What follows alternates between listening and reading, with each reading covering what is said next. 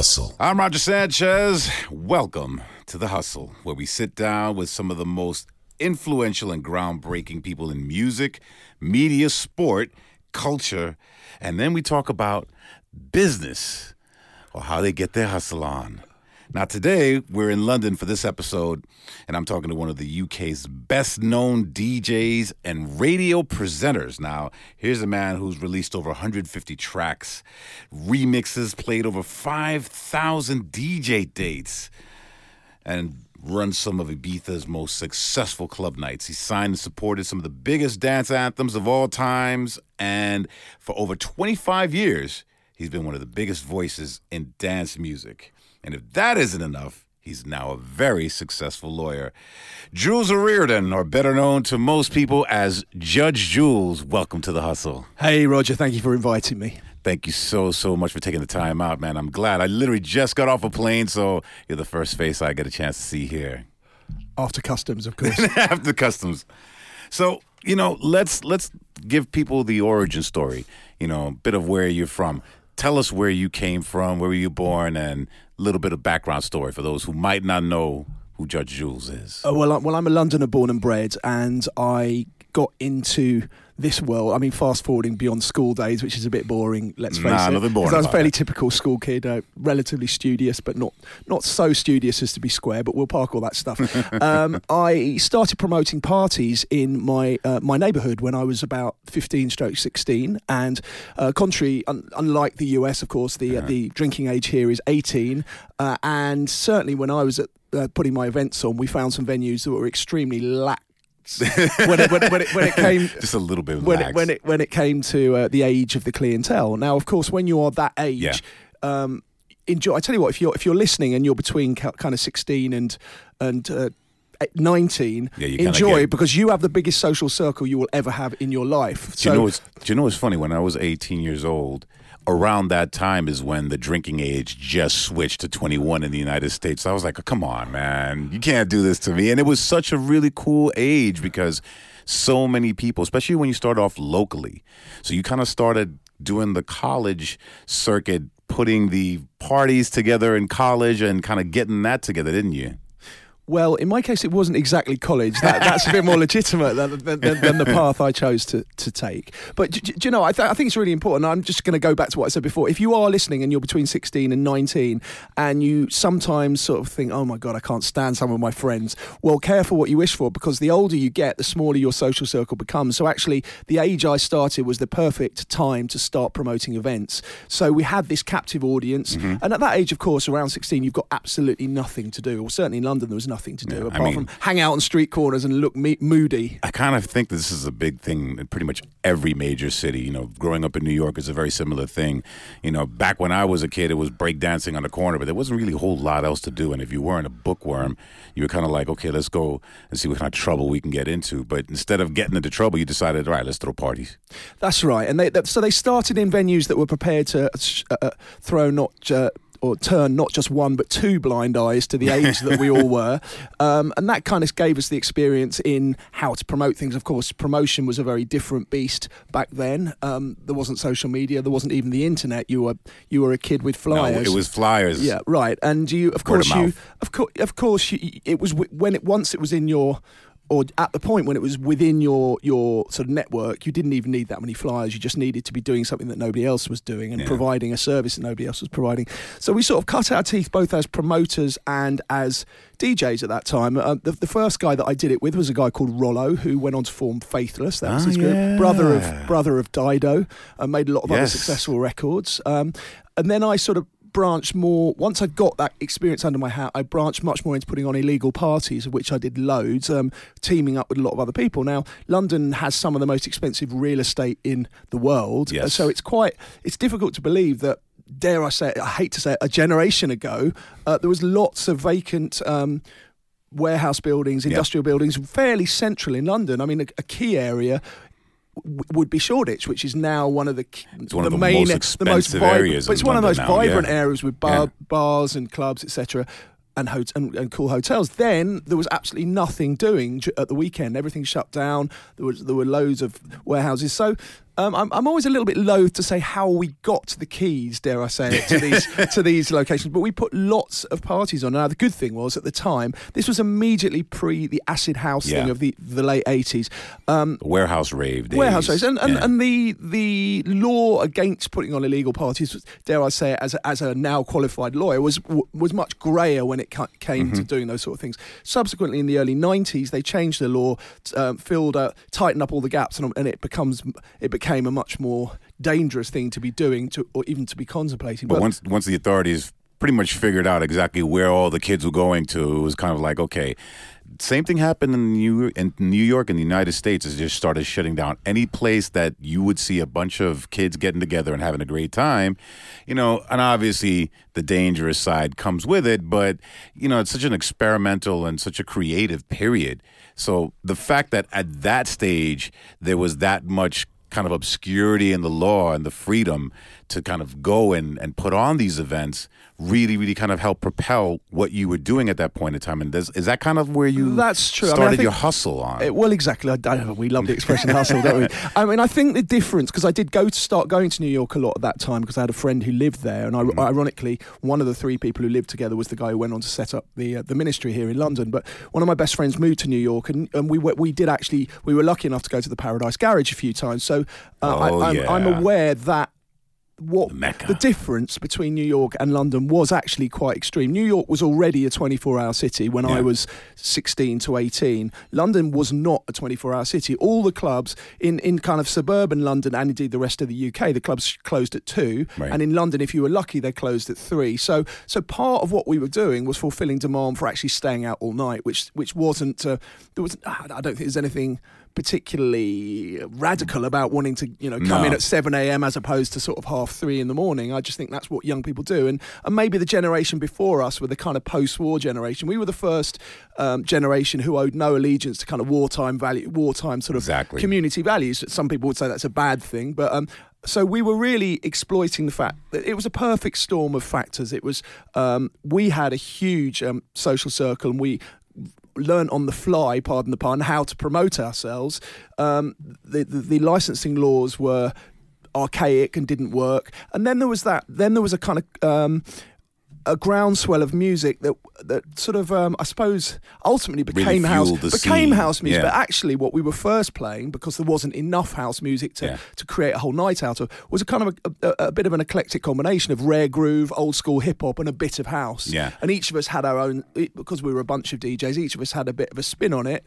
Um, but there wasn't necessarily one particular genre. It was only in the late 80s and around the time I sort of stopped promoting things because I started to be booked a lot by Right. third party promoters where it was where house was the thing and obviously, obviously house then you had the perfect storm Coming dare I from say it, with- Chicago yeah and, and and with, New and with the York, yeah. arrival of E as well there's no point sort of denying that that was part Yeah. of the latter the latter perfect storm of factors but my early my early hustle days were all about leveraging the friends we had, leveraging the drug that is being behind the decks, and you think, wow, you know, I, I grow up as this vinyl junkie. It's quite kind of quite cool to be the, the kid with the biggest record collection in my neighborhood when I'm a 14 year old, but when I'm sort of 18, 19, 20, maybe it's a bit geeky to be like that unless you've got some sort of justification for continuing to be a geek, and that justification is being a DJ. Do you know what the funny thing is? Is my my theory is that all the geeks that were so into collecting, and this is, I think, a big part of being a DJ is you're a collector. You collect vinyl, whereas other people collect stamps or whatever have you. You're collecting music, and that's kind of quintessentially a very nerdy thing to do when you collect and you hoard. But what made it cool at that point in time was being able to really plug into your community and kind of turn the geekiness on its head and make something cool out of it. And what's really interesting is in the United States, people like myself and other DJs and hip hop and so on and so forth were going from the geek side to doing these community events that then turned into the scene. And it was interesting to kind of watch it across the pond. Um, when I was growing up, my parents were very kind of like, focus on school, focus on school. So there was a bit of this fear of what was going on with the emerging community in the United States and in New York specifically, which draws a lot of parallels to New York. Now, your father was an actor, I believe. So, how did the fact that you had a more creative parenting, I guess, for lack of a better word. How did that influence your decision to kind of get into the more creative side, especially as you were kind of also going to school at the same time for, I think it was economics and law. So you kind of had this dual life going on. I, Yeah. think I had the same think- thing with architecture. Right, yeah, I think that was the kind of schizo. Uh, I mean, I use it in the loosest sense of the word, but the the, the, the, the set of parents I had, I've got on the one, one hand, my mother's side, they're all teachers, university professors, very, very hard on the uh, Yeah. on the slave, be a slave to wait, the books. Did, did you have to do what I had to do? My father was not only an engineer, but he was. Uh, ver- he had a degree in mathematics. So what he used to do is every Saturday, while all the kids were playing outside, I'd be there till like about three o'clock in the afternoon, having to slave away on the books before Dad said, "Okay, you're allowed to go out." Did you, did you get that one? It, it wasn't quite that bad, but it was. You know, I, but but the motivate the motivation was kind of there because my, my mother was a teacher, my aunt was a teacher, my uncle still is a professor at Oxford, so it's a very acad- that that side's very academic. Yeah. It, it was it was all in the school reports and in the parents' evenings, and if that if I, if I didn't deliver when they went to see the the, the, the teachers for parents' evening and, and in my school report, then I wasn't Yeah, going you out. weren't I wasn't going out anywhere. at all. you were shut down. So it was pretty, you know, the the the the, uh, the the lines that were drawn were very clear. My dad, on the other hand, was an actor, went on to be a TV director, had been out of work, had been a basically a jobbing uh, entertainment Mm-hmm. professional. Sounds very posh, but you know, something like something like that for most of his life. So understood what it was like to be. Um, Going hand to mouth from one gig to the next, if you like, albeit longer gigs than we DJs enjoy. So the good thing is that, at least from his perspective, you, the creative side was probably encouraged a bit more. Now, what I've seen is that you seem to have very strong family roots, and you actually uh, were working with your brother at, at one point in time, and he set up Serious, I believe the name of the record label was. That you That's right, and he was a club promoter as well, and, a and, and had well. a management company too. Yeah. yeah. So how was it mixing the family and the business? Well, actually, I they sort of they managed me and they handled my agency for a long time, but I didn't. I tried not to get too heavily involved in the other side of Could the business. Really, I, right? I, I kind of did my own thing. Did radio, I was on Radio One, of course, for 15 years. I ran a, a label that was totally separate to what they did in the in the run up to it. I, it's it, it's it's tough. I mean, Yeah. my brother and I are very different people. I. I don't know many siblings who haven't got significant differences from one another. So I think part of being a family, like a sibling, is having a bit of that kind of headbutt and the and the clash, and you know, it's it's always like, okay, well, one-upmanship, or we could do a little bit better. I, did did kind of like the financial side become a factor in in driving the business side of things forward, or was it always more on the creative side? No, it's it's a really tough one, and I think it's a that's that you would have to ask any any DJ. I mean, as far as DJs are concerned, you know, I mean, I've I've been DJing over thirty years. I'm this this calendar year, I probably will have done will do between eighty and hundred gigs, which you know, I'm Yeah, in my fifties. I, I, am I'm in my fifties. I never imagined it would be that many. Do you know what? Um, Do you know what? Tell me this wasn't the case. When you were about 18 and 19, you looked at anybody that was over 30 like, God, you're old. Oh, couldn't, my word. couldn't have imagined. No, probably anybody over here 20. No, absolutely not. At And- 50 plus. And it's, you know, it's I feel you, by the way. yeah, right no, there. no, well, exactly. Um, I so I think that you know part of my longevity. Uh, notwithstanding having been around uh, uh, long enough to have a brand name in certain, not globally, but in certain key territories, particularly in this country, is down to being sensible with fees. So I've never.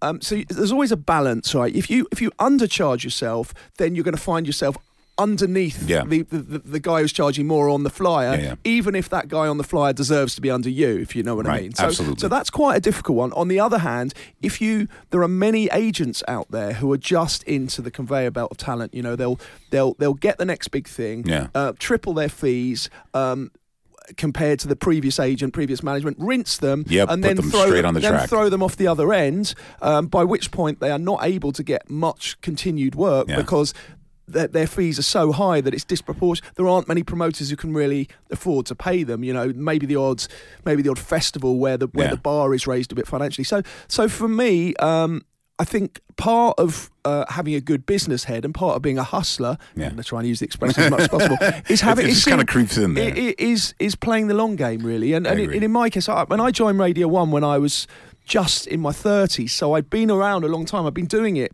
um, 12 to 15 years already by that Yeah. point, so I was able to. Um, I mean, I think one of the nice things about DJs, and of course, and I th- dare I say it, one of the difficult things for Avicii, who who reached the heady heights so Yeah. very quickly, but in in the majority of DJs. The the case of the majority of DJs, it's it's a quite a slow ascendancy. So Mm-hmm. of course there are exceptions, but you tend to meet DJs tend to be quite grounded and quite quite capable of looking at the long game. I don't know if you look at the te- the technosphere, for example, Dixon being a huge name. It's been around for forever, but Mm-hmm. Yep. you've only really heard his name on the global stage in the last five, Yeah. a little bit more years. So. Um, if you do play the long game, and you know, I love what I do. I'm very happy that I don't have to sit at home watching uh, uh, Britain's Got Talent or kind of X Factor or whatever, and that's that's an, Yeah. that's a motivation all of itself. But if you if you enjoy what you do, you love performing in front of people, which of course you can't kid people about. Play the long game. Think.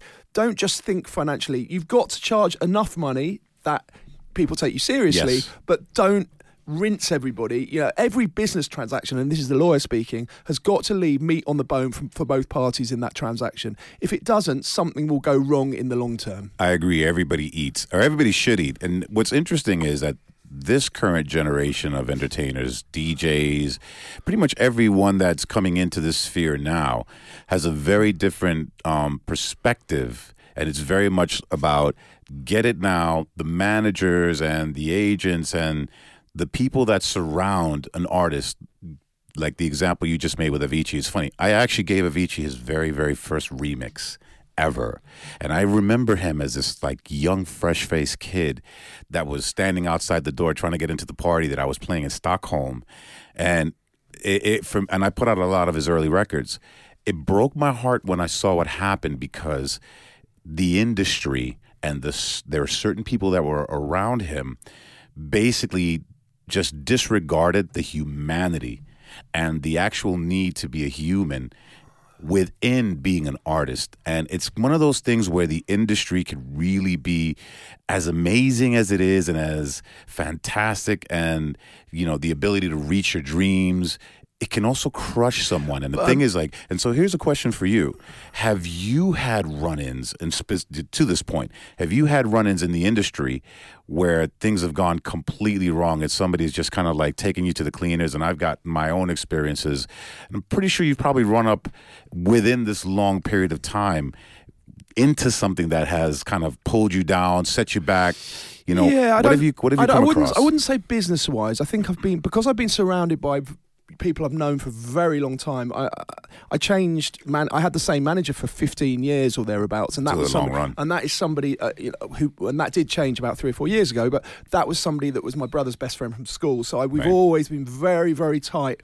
Uh, with the people that we do business with at the core of our business. So Right. I've never had lo- what, those horrible nightmares that have gone wrong on that level, but it's more a case of, you know, Have you run into, like, promoters well, and no, things it's like more that? a case of, you know, when so, what the, the probably the predecessor of- social media kind of message boards. You know elements of people turning on you who were your your hardcore Yeah. fans because that's just it's just the nature the, more, the better known Good you become the more people have an opinion about you and you need to be I, I, I True to think I think the thing that people uh, uh, I'll tell you what since I've been I've been a lawyer for six years and, Mm-hmm. and it's a really interesting dynamic when you've spent a lifetime as an artist focusing dare I say it in quite an inward direction Right. um, you have to be like that to be successful But you spend Yeah, a lot of time in your head. Of course you do. And it's like the metaphor. I think the best metaphor I can use for being an artist is like walking out in the street naked every every time.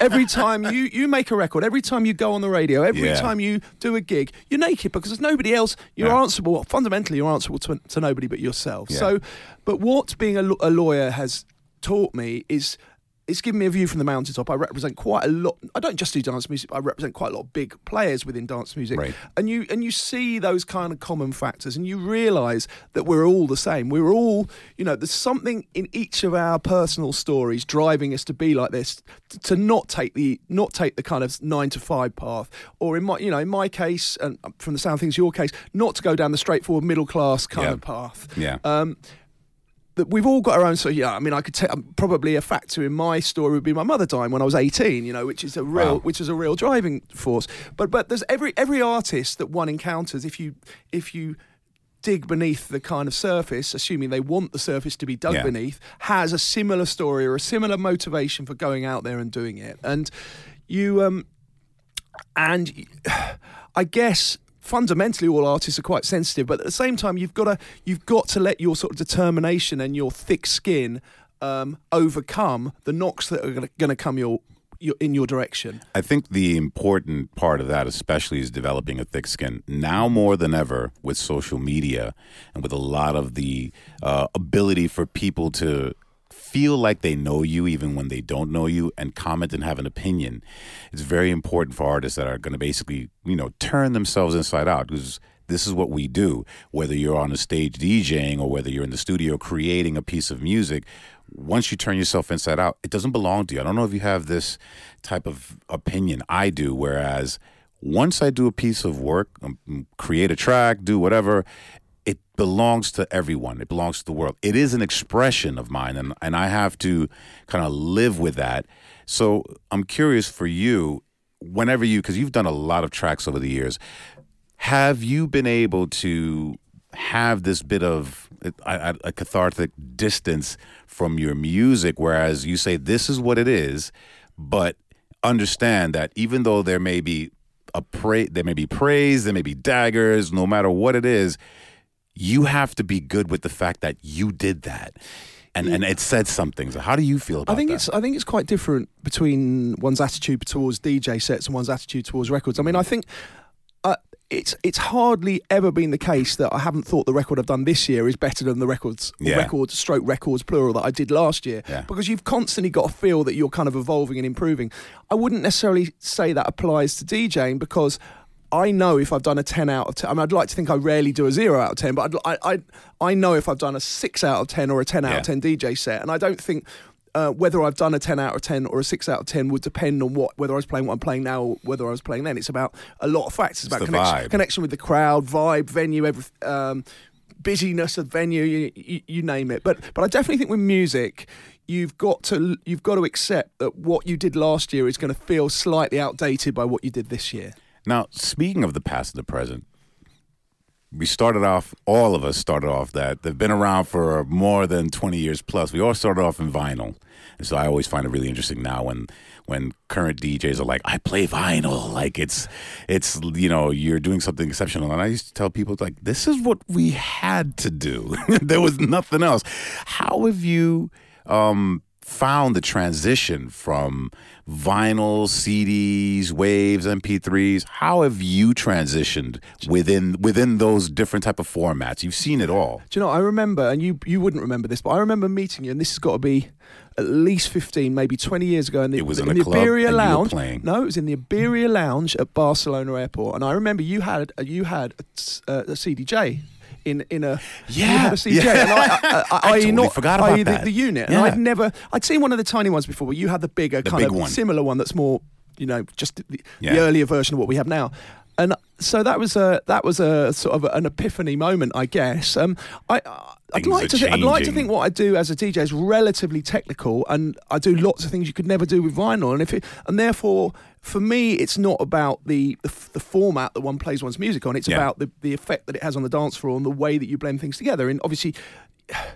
Even even the, the, the legendary multi deck wizard Carl Cox, and I, I know Yeah. him well, and he wouldn't mind me saying this. When he did the, the vinyl thing on four decks, Yeah. there was a lot less going on on two of the decks than there were on the Yeah, other on the other two. You know, yeah. you know, I love Carl Dilly, and he'd admit, he'd admit to that as well. So, um, whereas with technology now, you you can actually do a Mm-hmm. Yeah. you can just do a lot more. So I think it's about it's about the results. Notwithstanding as well the fact that uh, in March of last year I had a shoulder operation to deal with the. Um, the effect of carrying, lugging heavy bags of vinyl around, trying to hide them on planes back Oh, in the day yeah. when they used to have the much more severe weight restrictions on hand luggage. I remember those uh, days. my shoulder's still screwed as a result of vinyl, so I, I, I, I can't get. Sl- boring. I know this is not what we're going to talk about, but you know I can't get. We're sleep. talking about it all. I Let can't get you. sleep on one side because of because of vinyl, literally because of Now, vinyl. now it's, it's funny. People talk about football injuries, kind of martial arts injuries. Listen, DJing is a is a physical sport too, man. People didn't realize nowadays everybody has their computer, their laptop, USBs.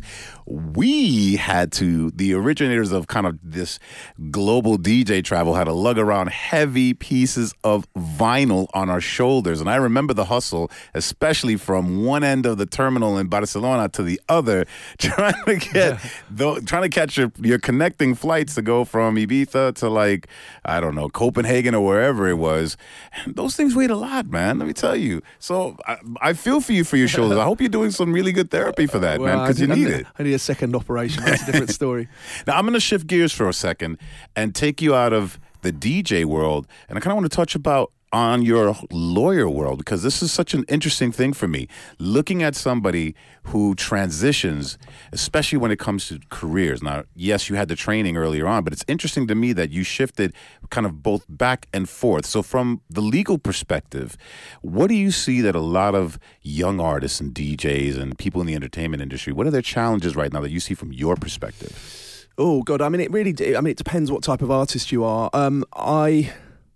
I, I, I sort of became a lawyer because I actually, I'll just tell you very briefly why, I wanted to become a lawyer because actually I wanted to give something back. And people are very cynical about lawyers. If I wanted to make money as a lawyer, I'd go and be a corporate lawyer who buys Yeah. and sells, you know, mergers and acquisitions, buys and sells companies. And all of that stuff doesn't interest me. What I am is a music lawyer. I advise people who've had similar lives to what I do, either from the kind of entrepreneurial business side or from the artistic side. So that's what I do. Um, I mean, I guess it's the, the the the challenges for DJs are a little bit different from people who are just making records all the time and only want to be an artist and who only want to get kind of a career in the in the traditional artist sense of the word. I, it's eh, a lot of the a a lot of the challenges aren't necessarily strictly legal. They're more mm-hmm. They're more marketing based. Really, it's sticking your head above the parapet. And once you do stick your head above the parapet, that brings with it legal um, considerations because then man- managers start coming on board. No no manager's simply going to take an artist on Yeah. board for, with no um, with no momentum whatsoever. Yeah. But the minute there is momentum. That that's when, when the kind of legal um, considerations fall into into play. Now, what's interesting is that, especially in the world now that we're living in with social media and the ability to monetize different um, revenue streams within the business, both as a DJ, as an influencer, as a as an artist, as a singer, whatever have you, I find that they're probably more uh, call to understand the business side of it now than pretty much ever before. And it's funny because even as a DJ, I look at it as you have gigs that need contracts and a lot of people that are coming up right now, a lot of the young talent, maybe they're not quite at that place where they have an agent that's, you know, either working for them or they've got agents and managers and so on and so forth. What advice would you give to somebody who's trying to get their career going, but you know, in terms of the legal side of things, what should they be looking out for to protect themselves? Now, let's look at the DJ side and also the producer slash recording artist side because you do have expertise in No, I do. I mean, I do. I can do everything as far as law, uh, as far as music law is concerned. I think. I mean, I know you're from the US, but uh, but you're you're Latin American US, so I can use a soccer analogy, right? Absolutely. And I love. uh, spent I'm gonna- enough time in the UK I'm to gonna stop understand calling it soccer. I'm going to call it football. Fo- football. No, the great. It's the great. The uh, the players who make it are Mm. those who are all round, who are good at everything. You can't be great with your right foot, but Yeah. not very good with your left foot. You can't be great with both feet, but be bad on your head. You can't be great at dribbling past people, but be bad positionally. Now, if you want to make it as an artist, you've got to be good at everything, and th- there is really very little room for exceptions. So, and one of those bits of everything is being very, very solid with business affairs. Okay, I, I I could, we, you and I know a lot of the world's top DJs, and I can guarantee that nine out of ten of them, at least, are very solid when it comes to business. They might not do all that business themselves. They might have a manager uh, because there isn't, there aren't enough hours in the day to be answering the phone, sorting out your own bookings, Yeah. having making all the strategic decisions you make about your career. But if you don't have it within you, and you're and, and fundamental, and if you aren't the sort of beating heart of all those decisions, then you're probably not going to go very far. So um, that's not really answering your question because your question was Th- With yeah. basically somebody who's starting out right now, just kind of core basics that they should know getting into this industry because yeah hopefully they put the work in and this is this is the other thing and i kind of wanted to touch on this a little earlier but you've had a long career because you've worked your ass off at this and this takes a lot of hard work and patience so in kind of um, advising the younger generation that's coming up I always espouse patience and a lot of hard work. But there's some core things maybe you know, if you have any any advice for for someone who's kind of getting into the game who really doesn't have that infrastructure just yet, what type of things should they be looking out for? Especially now with the with the way the world is with social media and everything, communication is different. So there's certain things like you can't put out certain tracks on mixes on, let's say, Mixcloud or SoundCloud or Facebook or so on and so forth without a disclaimer or so on and so forth. So if you want to kind of get your profile up, what are some pitfalls you need to know? Oh well, it's really difficult because the earlier you are in your career, it's, mm-hmm. it's almost like I'm, I'm batting back the, the, the legal questions because the earlier you are in your career, the more it's about marketing yourself and understand. Yeah. And to me, uh, it, it's it's a bad. It, in a way, it's a shame. But the reality is, the first question you've got to answer as an artist who wants to get a leg up in the in the industry is what tribe you belong to. Okay, right? Uh, because you know whether it's dance music or any other sphere of music, which DJs, big DJs, do you aspire to be playing your mm-hmm. records? Because the reality is that most DJs have come through have got a leg up by via association with certain tribes. Now, in the last, not not so much in the last couple of years, but let's say between f- five and ten years ago, I think the biggest tribe to generate the m- largest number of very big crowd putting DJs would be DC10 in Ibiza. Yeah, which is, I mean, specifically for like kind of the house, yeah, for the kind of for the, the, yeah for sort of tech house sound, but a, a, lot of very big. I mean, Seth Troxler, Jamie Jones, yep. is really it's very big, and and they now okay, so if you want to be part of that tribe, you've mm-hmm. then got to. Um, let's assume you've done that. Let's yeah. let. You've manage- kind of found man- your way into the crew. Management's going to come along. Uh, yeah. Uh, they will, and and I, now management is a bit of a double-edged sword because yeah. it's very you, have got to understand a manager, manager as much as it's a kind of game of community a game of uh, two people working together to achieve their own object a, a, singular objective the reality is that a manager's got their own interests that are different their own yours. agenda that's right a manager wants to make money and yep. the so so finding the right manager uh, is, is is frequently very difficult because managers ma- managers will jump on artists that are that, that, are going places, and actually artists at a very early stage of their career will struggle big time to find a manager because. Yeah. If you're on 20% as a manager, let's say you're on 20% of an artist's profit, which mm-hmm. is broadly speaking what a manager commissions, mm-hmm. then your that your artist in all, has got to be earning 100 grand, whether it's dollars or pounds, for in order for your, for your manager to be getting yeah. 20,000. And 20,000 is not enough to live on, I would say, either here in the U- U- UK or in the yeah. US, irrespective of the currency. So, you know, you've got to be you've got to be doing something right yourself. But but then it's really that's when a lawyer's got to come on board. Yeah. You know, where where a manage where, where a management agreement is concerned. Because I tell you what, being a law, being a music lawyer is a bit like being a priest conducting marriages and a, a divorce counsellor all rolled into one. You know that at any given, thankfully you don't have to be a divor- divorcing and marrying people at yeah. the same time. But it's you know, sometimes most... it kind of is a little bit like that. I mean, I've been through my own divorces, both from the marital side and from the management side. I can personally tell you that I had a very, very long, drawn out divorce from a previous manager from the Netherlands. Now, here's something interesting that I learned. Uh, I had a manager based in the Netherlands. Um, and I was living in the US my understanding of that was okay, I'm a U.S. citizen, everything should be based in the U.S. The laws are completely different when you bring on a manager in the Netherlands as opposed to, let's say, the United States. Over there, they're considered employees and they have very strict um, employee laws with how you can sever someone in the United States if you say, uh, you fall out with a manager, you could tell them goodbye tomorrow, and it's goodbye. I'm not quite sure how it is in the UK. Here's more similar to the U- US than, yeah. to, than to the Netherlands, that's for sure. Well, it depends what the contract says fundamentally. Yeah. Here, here, the, the contract provided both si- sides have been legally advised mm-hmm. by competent lawyers with experience in the music industry. Whatever it says in the contract, I mean, clearly can't say you've got to go out and kill your manager if you if you, if you separate. But whatever, Lord knows you, know, you may want to. you may very well want to. But the, con- the contract is king. So no, there isn't. There aren't yeah. any kind of bits of law, government made law that would stand in the way of you settling how you wanted to settle it. Do you recommend when an artist gets to the stage of having a manager?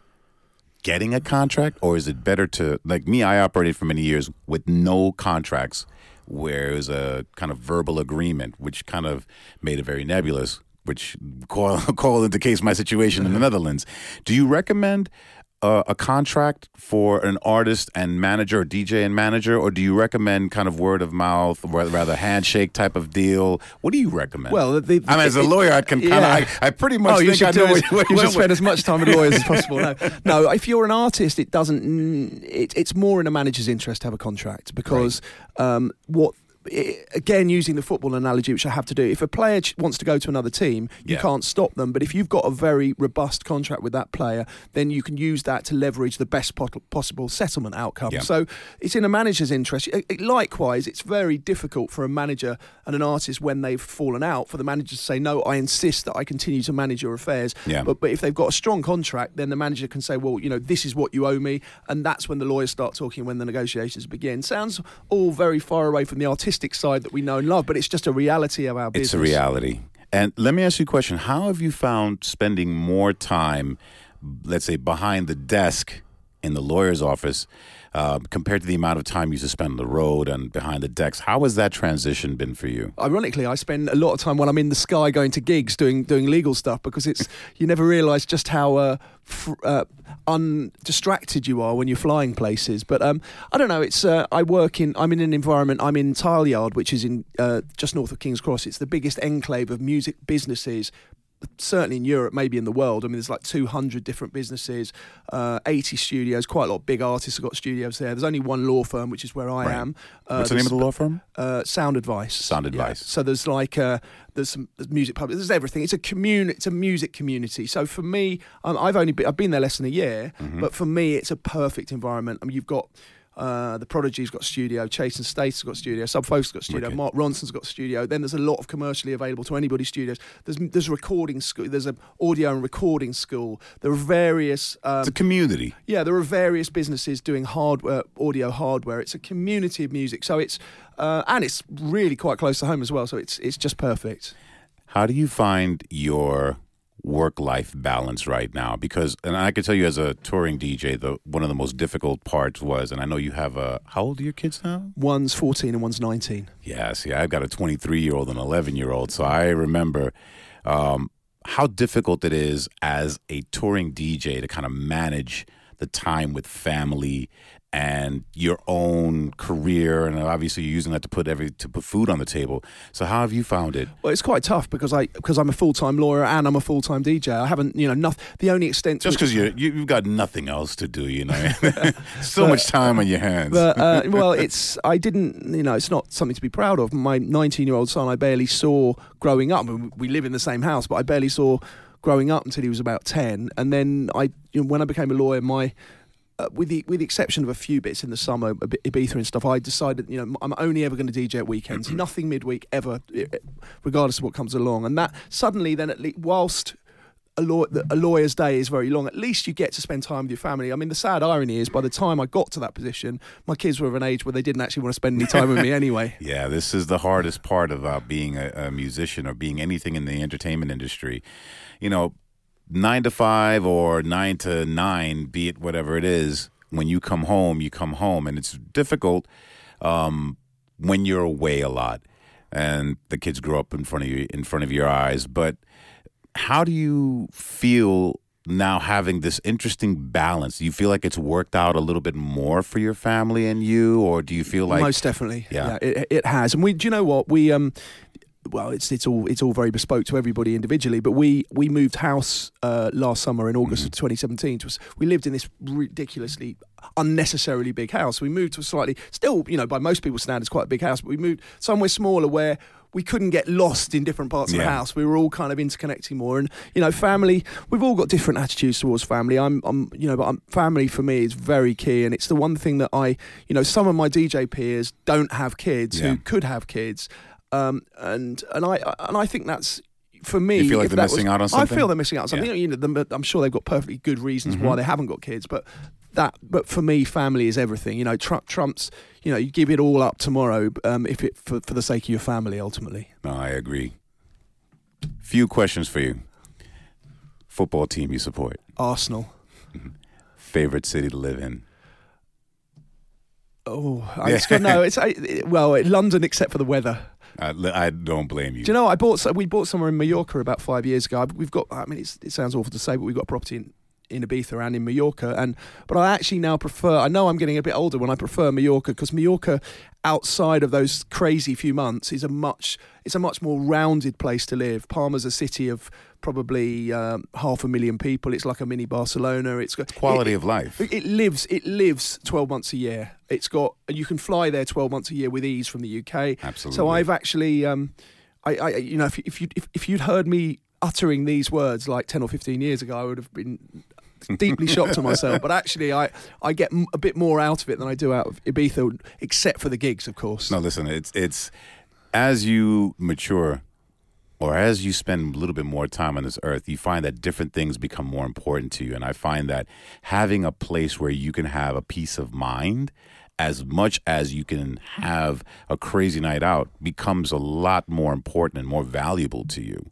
So I think that that makes total perfect sense to me. And believe it or not, it's like when people ask me what some of my favorite places are, I'm kind of like the places where I can be the most quiet that I possibly can be and just kind of enjoy some stillness. Yep. So now, summertime at the beach or winter skiing down a slope.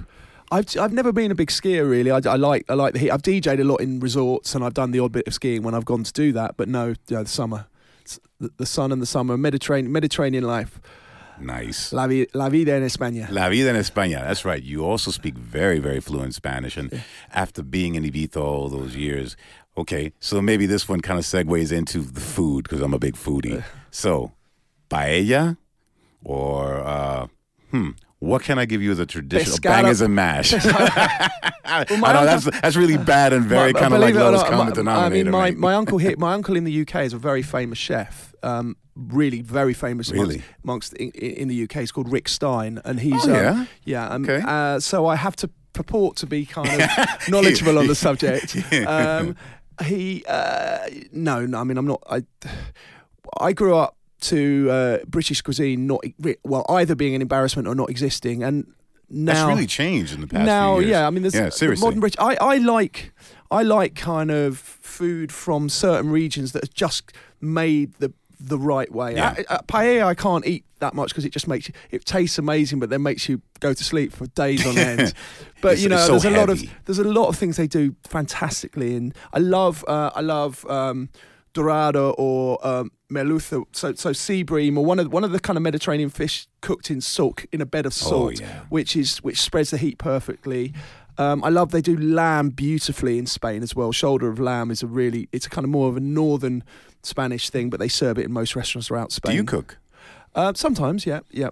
I find that it's one of the things that I love doing that's outside of what I normally do that actually is very calming and very focused for me. So a lot of people don't know that I that I love to cook. Uh, they just know I love to eat. But um, it's one of the things that I find that's outside of what my normal comfort zone is that I like getting experimental with. So I think that when you love good food, then you kind of appreciate life a bit more. And I think you've kind of you strike me as somebody that really appreciates having that quality of life. I think, but I think also I'm because I spend a lot of time in Spain. I Yeah. think being, I don't want to be an. I, I- I speak the language well, dare I say it, and I don't want to. I don't want to be an expat. I want to go and do what the locals do. If I see more than a handful of kind of British or Germans who are the other key, the, the key expat kind of nationality, faces. I, it just doesn't doesn't feel right for me. Which sounds a bit strange, you know. S- Not at all. Many people go on holiday from this country wanting just Britain with sun uh, and absolutely no cultural kind of uh, experience whatsoever. Jules, thank you very, very much. I appreciate you taking this time. And thank you for sharing your hustle with us. Gracias, tronco es ese. Muchas gracias a ti, hermano. The Hustle.